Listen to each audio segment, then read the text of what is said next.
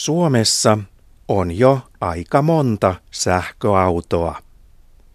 Sähköautoja on yli tuhat. Sähköauto kulkee sähköllä.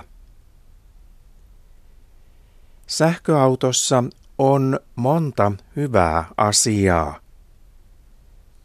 Sähköautolla ajaminen on halpaa, koska sähköauto ei tarvitse bensaa. Bensa on Suomessa melko kallista. Sähköauto on myös hyvä ympäristölle. Sähköauto ei saastuta ilmaa. Tavallinen auto saastuttaa ilmaa, kun sen moottori polttaa bensaa. Huono asia on, että sähköautojen latauspisteitä on vielä vähän. Latauspiste on paikka, jossa sähköautoon voi ladata sähköä.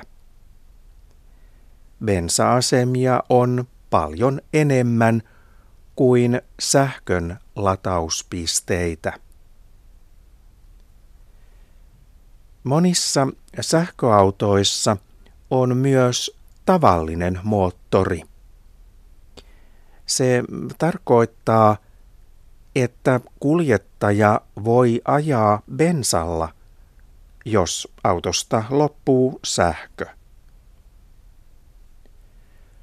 Huono asia on myös, että sähköauto maksaa enemmän kuin tavallinen auto.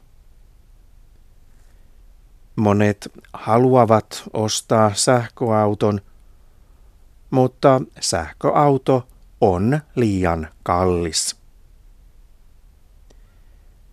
Tulevaisuudessa sähköauton hinta voi onneksi laskea. Sähköauton hinta voi laskea, jos autovero laskee.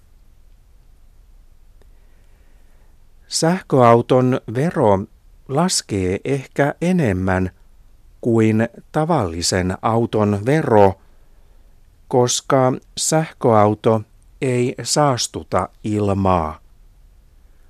Tulevaisuudessa autovero on ehkä pieni, jos auto on hyvä ympäristölle.